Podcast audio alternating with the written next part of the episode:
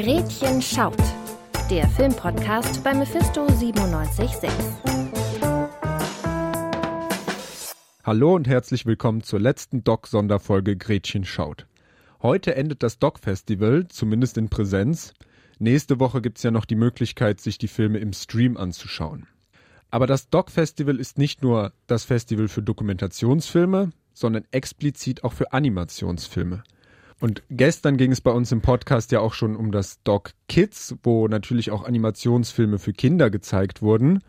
Heute wollen wir aber über die eher erwachsene Sparte der Animationsfilme auf dem Festival sprechen. Mein Name ist Alexander Böhle und bei mir im Studio ist Nils Wilken. Hi Nils. Hi.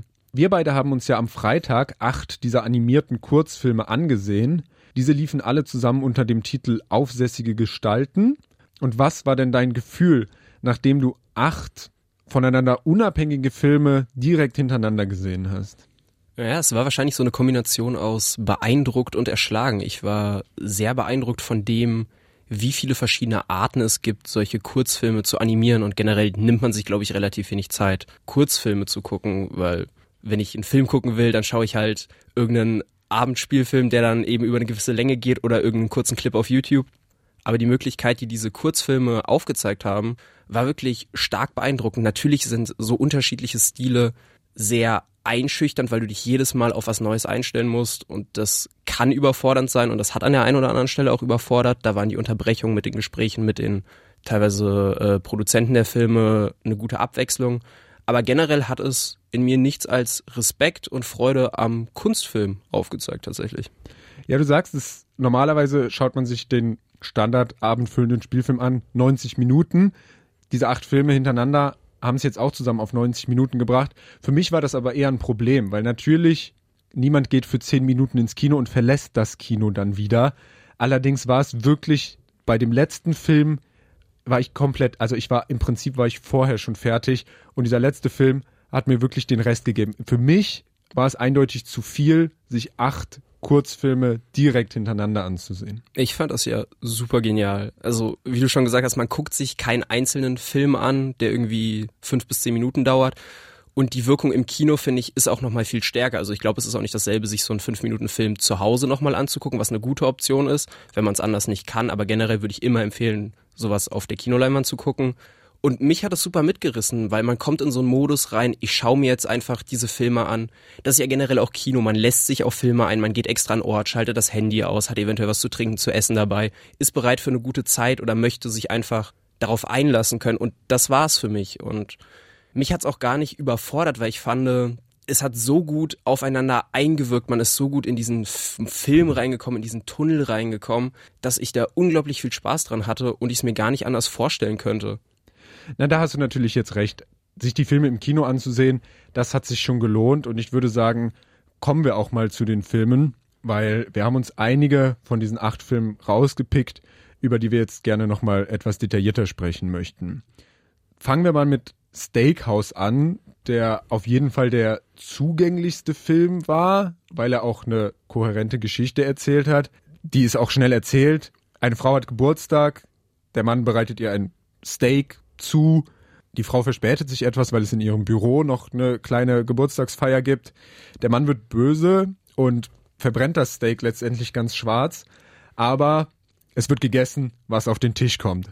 Ja, ein Film, an dem jeder irgendwie Spaß haben kann, weil zum einen der Animationsstil, der ja auch äh, im Gespräch danach mit der Schafferin, wie das erklärt wurde, größtenteils in Handarbeit entstanden ist. Viel ist selber gezeichnet und dann eben animiert. Das fand ich war ein sehr schönes Detail und das hat man auch gemerkt, die Liebe zum Detail. Gleichzeitig ist es definitiv der mainstreamigste Film. Also die Story kann jeder verstehen, der kann jeder folgen und auch diese Themen. Also es geht dann ja letztendlich um Beziehungen, Beziehungsdynamiken, aber auch was toxisch an Beziehungen, in dem Fall vielleicht auch an Männlichkeit sein kann, an dieser Dynamik. Das ist was, das versteht jeder in dieser kurzen Zeit. Es wird eine Welt aufgebaut, in der man sich versteht, in der man die Figuren versteht. Und das ist eigentlich perfekt an so einem kleinen, in sich geschlossenen Kurzfilm. Ja, du hast absolut recht. Der war visuell schön, aber nicht besonders fordernd, so wie wir es bei anderen Filmen teilweise gesehen haben. Aber das ist das, was ich an Kurzfilmen wirklich gerne mag. Ja, diese Filme schaffen es, ohne Exposition innerhalb von zehn Minuten dich in eine Welt zu schaffen, die natürlich schon fertig ist. Du hast nicht viel Zeit, die aufzubauen. Aber es funktioniert oft. Also bei einem guten Kurzfilm funktioniert es eben, dass man sich sofort in dieser Welt orientieren kann und dass man dann innerhalb dieser 10, 12 Minuten so viel Inhalt mitbekommt, wie fast in einem 90-minütigen Film, weil nichts gestreckt ist. Und dieser Film Steakhouse hat mir das auch nochmal gezeigt. Also dieses Beziehungsdrama, was da in so wenigen Minuten aber so detailliert dargelegt wird, dass man sich absolut klar ist darüber, was ist vorher passiert, naja gut, wie es weitergeht. Und ähm, diese, dieser Ausdruck von Männlichkeit, der in diesen starken Bildern so gut rübergebracht wird. Also diese storygetriebenen Kurzfilme können mich letztendlich vollkommen überzeugen, fast jedes Mal. Ich habe auf jeden Fall meine Probleme mit diesen künstlerischen Kurzfilmen, die auf Story komplett verzichten. Ja, und die waren ja absolut mein Highlight von diesen acht Filmen gewesen.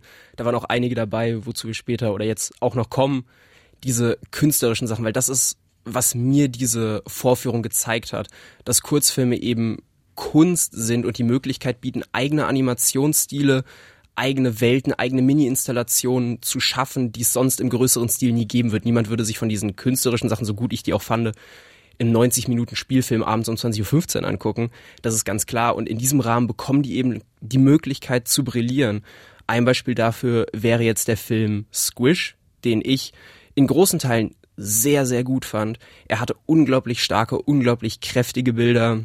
Es ging thematisch sehr um die thailändische Kurzfilmszene oder er wurde als Prototypprojekt davon gehandelt. Also um den ZuhörerInnen mal ein Bild aus dem Film zu vermitteln. Es werden Ballons aufgeschnitten, aus denen dann Glibber strömt und Plastikraupen winden sich in Blumentöpfen. Und das war für mich so Kunsthochschule zweites Semester dieser subtile Zynismus, der ist hier komplett fehl am Platz. Ja, natürlich gibt ne, es gibt Punkte, die da dran. Ich will jetzt gar nicht sagen, dass da irgendwie die Mona Lisa neu erfunden wurde. Das ist ja auch gar nicht der Punkt. Aber gerade der Mittelteil, als dann wirklich mit Animationen, mit physischen Objekten und seien es diese Plastikraupen, diese bunten Plastikraupen, die durchs tote Blumenbeet gekraxelt sind. Das, das sind schöne Bilder und auch wenn das natürlich so ein bisschen DIY squishy ballmäßig teilweise aussah, sind das Teilaspekte, von einem Großen und Ganzen, das dann zusammen mit Musik, zusammen mit realen Aspekten, zusammen mit handgezeichneten zu Sachen, zusammen mit, mit eben diesen physischen Skulpturen trifft es nicht ganz, aber diesen physischen Elementen irgendwie verbunden wurden. Das war, das war eine, auch eine eigene Welt. Du hattest ja vorhin gesagt, die schaffen es, eine Exposition, eine eigene Welt in kürzester Zeit aufzumachen. Das schafft Kunst auch, wenn man sich halt auf diesen Rahmen einlässt, in dem es passiert und das dann eben bedeutet, dass Geschichten auch visuell erzählt werden können oder es eben nur visuelle Eindrücke von irgendwas gibt. Das fand ich, wurde dort ganz brillant erklärt, diese farbintensiven Sachen kombiniert mit Sound, kombiniert mit diesen verschiedenen Darstellungstechniken hat mich gerade im Mittelteil unglaublich mitgerissen. Anfangs und gegen Ende hat es mich dann auch ein bisschen verwirrt zurückgelassen, weil dann irgendwelche Messages noch mit eingebaut wurden, die ich nicht ganz in den Kontext verorten konnte. Aber das ist okay, man muss auch nicht immer alles verstehen und nicht jeder Aspekt von Kunst ist für jeden zugänglich. Aber Squish auf jeden Fall eins meiner Highlights. Ja, mich hat's nicht abgeholt. Aber was ein Ding ist natürlich, was du jetzt sagst, die thailändische Kultur und das wird in jedem dieser Filme deutlich, weil wir hatten Filme aus Polen, aus Slowenien, aus Frankreich. Aus der Schweiz. Und jeder dieser Filme hat natürlich einen extrem persönlichen Bezug, der sich aber auch oft auf die Kultur und auf das Land bezieht. Und das ist, ja, man braucht vielleicht ein bisschen auch Hintergrundwissen im Vorhinein, um diese Filme dann in ihrer Gänze verstehen zu können weil ja natürlich auch die Exposition fehlt und weil gar kein Platz für große Erklärung innerhalb ist. Das ja, heißt, Gänze trifft es da ganz gut, weil ich glaube, man kann auf jeden Fall in den Film reingehen und super viel Spaß haben und sich auch selber eine Welt zusammenbauen, die vielleicht auch anders ist von dem, was der initiale Gedanke der Schaffenden hinter dem Film ist. Aber natürlich kann man es anders interpretieren, Symboliken besser verstehen oder Hintergründe neu einordnen, wenn man dieses Vorwissen hat. Aber das würde ich auf keinen Fall so rausstellen, als wäre das ein Muss, es vorher zu haben. Und ich glaube, es ist eine andere Art von Vergnügen ohne dieses Vorwissen in solche Filme reinzugehen. Ja, aber auf jeden Fall ein Film, auf den wir uns beide einigen konnten, war der Film The Fourth Wall, der auch beides verbindet. Also einerseits eine Geschichte, der ich folgen konnte und Bildern, die ich unglaublich ansprechend und ein bisschen anstrengend fand. Dieser Film wurde im Übrigen auch von unserer Mephisto 976 Jury zum besten animierten Kurzfilm des Festivals ausgezeichnet kurz die Geschichte. Es wird eine Familiengeschichte erzählt aus der Sicht des Sohnes, der stottert und dagegen mit verschiedenen Mitteln angeht. Er ist buchstäblich gefangen zwischen seinem Vater, der ein Kühlschrank ist, und seiner Mutter, die eine Waschmaschine ist. Und da dachte ich mir im ersten Moment, okay, besonders subtil ist es jetzt nicht. Aber die Geschichte, die sich da entwickelt, ist nachvollziehbar, ist eindringlich und diese anfängliche Irritation über diese vermeintlich plumpen Bilder wird auch aufgelöst, weil der visuelle Aspekt ist auch unglaublich. Ja, das ist, glaube ich, mein Stichwort. Aber was ich zuerst da sagen möchte, der visuelle Aspekt, also die Aufbereitung, der Stil, haben mir zunächst mal massive Kopfschmerzen beschert. Also ich konnte die Hälfte des Films wirklich nur so halb mitgucken, weil dieser Mix aus 2D-Perspektiven und Aspekten, die in diesem dreidimensionalen Raum mit dieser dritten Dimension verwoben werden und dann immer wieder ineinander übergehen und verschiedene Aspekte aus den anderen Dimensionen neu formen, übernehmen und neu kreieren, fand ich sehr anstrengend. Und das als jemand, der noch nie irgendwie in 3D-Film oder ähnlichem Kopfschmerzen davon bekommen hatte. Ich kann das eigentlich sehr gut ertragen. Deswegen hatte mich das sehr verwundert. Nichtsdestotrotz kann ich allem, was du inhaltlich gesagt hast, absolut zustimmen. Und gerade diese Aspekte, dieser Würfel, der da irgendwie gekachelt ist mit Fliesen, in dem Vaterkühlschrank und Mutter Waschmaschine rumstehen, was jetzt verwirrender klingt, als es dann letztendlich ist. Das ist schon eine ganz eigene Art, wenn dann in diesem zweidimensionalen Raum dreidimensionale Charaktere sind oder andersrum und dann plötzlich irgendwelche 3D-Dimensionen aus den 2D-Gemälden an den Wänden gehen. Es ist sehr abgefahren. Es hatte schon fast so Rick und Morty Dimensionswandel-Vibes. Und wer das ertragen kann, kann da, glaube ich, unglaublich viel rausziehen. Ich konnte es leider nicht. Ich weiß auch nicht, ob ich es mir nochmal antun werde, weil es hat beim Kopf wirklich nicht gut getan. Aber nichtsdestotrotz ist das ein unglaublich genialer Film. Also ich hatte visuell keine großen Probleme. Mich hat dieser Strudel aus Bildern und Emotionen einfach total abgeholt und reingezogen. Und dir ging es da ja auch ähnlich. Jetzt haben wir über drei Filme, die uns gut gefallen haben, gesprochen. Zum Abschluss wollen wir euch aber noch zwei Filme ganz besonders ans Herz legen. Nils, welcher Film ist das bei dir? Ihr könnt ja mal kurz raten. Ja, es ist ein eher künstlerisch visuell angehauchter Film, um genau zu sein, ein Kurzfilm, der geht nicht mal über fünf Minuten, ohne Ton, dafür sehr viel Musik und sehr viel Bildgewalt. Es ist Open One's Mouth, ein japanischer Kurzfilm und ich überlege gerade, wie man den am besten beschreibt. Es sind viele kleine Animationen, die aussehen wie Zellen, also wer sich aus dem Biologieunterricht vielleicht noch dran erinnert, mal so Zellcluster unter dem Mikroskop gesehen zu haben, so ähnlich vielleicht oder wie Farbe, die man mit einer Pipette auf sehr grobes Papier geträufelt hat.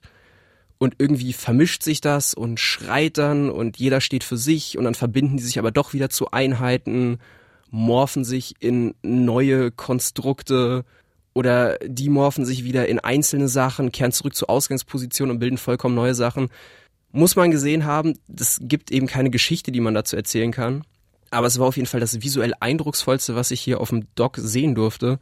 Und es hat mich sehr bewegt, gerade auch das Zusammenspiel mit der Musik, den Bildern, in diesem Moment eben davor schon Filme gesehen zu haben, zu wissen, es kommt noch was und dann diese Perle da zu finden, hat mir unglaublich viel Spaß gemacht. Aber ich denke, auch da wirst du einen anderen Ansatz haben, welchen Film du jetzt empfehlen willst. Ja, also meine Empfehlung kann auch nicht unbedingt durch die Story überzeugen. Und doch irgendwie schon. Ähm, doch irgendwie schon. Man ist gebannt über die zehn Minuten Laufzeit. Es ist wirklich der absurdeste Traum, den man sich vorstellen kann. Ähm, der Film heißt Crumbs of Life. Es ist ein polnischer Animationsfilm. Es lässt sich nicht richtig zusammenfassen, aber ein, eine Art Wookie kommt vor, spuckende Ponys, die die ganze Zeit sehr konspirativ dreinblicken und letztendlich die Angst vor dem eigenen Fuß, die sich in sehr materieller Gestalt manifestiert. Also das, man versteht es vielleicht nicht richtig, aber es ist auch tatsächlich. Das waren jetzt auch sehr hochtrabende Wörter für das, was passiert. Konspirativ und es ist ein Fuß, der ein Gesicht bekommt und ja, einen Bart das, hat. Das ist jetzt meine Empfehlung, ja. Ähm, sehr viel mehr wird man beim Anschauen des Films wahrscheinlich auch nicht verstehen, aber trotzdem lässt einen dieser Film nicht los und zieht einen auch visuell, auch wenn die Animationen da vielleicht mehr so an die alten South Park Folgen erinnern, aber auch visuell ist einfach so viel los und man findet doch irgendwie Anknüpfungspunkte, die einem zum weiteren Nachdenken anregen. Und generell würden wir, glaube ich, auch jedem empfehlen, sich diese acht Filme einfach selber anzugucken, weil jeder hat seine eigenen Präferenzen, was das angeht. Und ja, so ein Kurzfilm, Marathon möchte ich ihn jetzt einfach mal nennen, ist dann letztendlich wie so eine Schnuckeltüte, wo für jeden die passende Süßigkeit drinne ist. Und auch wenn einem alles irgendwie gefällt, hat jeder das eine, das eine Candy, was einem am besten gefällt. Genau, die Möglichkeit, euch die Filme anzusehen, habt ihr nämlich noch. Die Filme laufen, wie gesagt, noch im Stream auf der Doc-Website ab nächster Woche. Und damit endet jetzt aber auch dieser Podcast, sowie das Doc-Festival in den Kinos. Mehr Berichterstattung über das Doc Festival findet ihr noch auf Instagram unter mephisto976 und auf radiomephisto.de. Ich danke dir, Nils, dass du hier mit mir über die Kurzfilme gesprochen hast. Und gestritten, immer wieder gerne. Äh, danke auch an Laura Kreuzhage, die die Folge produziert hat. Danke euch allen fürs Zuhören. Mehr Gespräche über Filme gibt's nächste Woche wieder bei Gretchen Schaut. Mein Name ist Alexander Böhle. Bis dahin.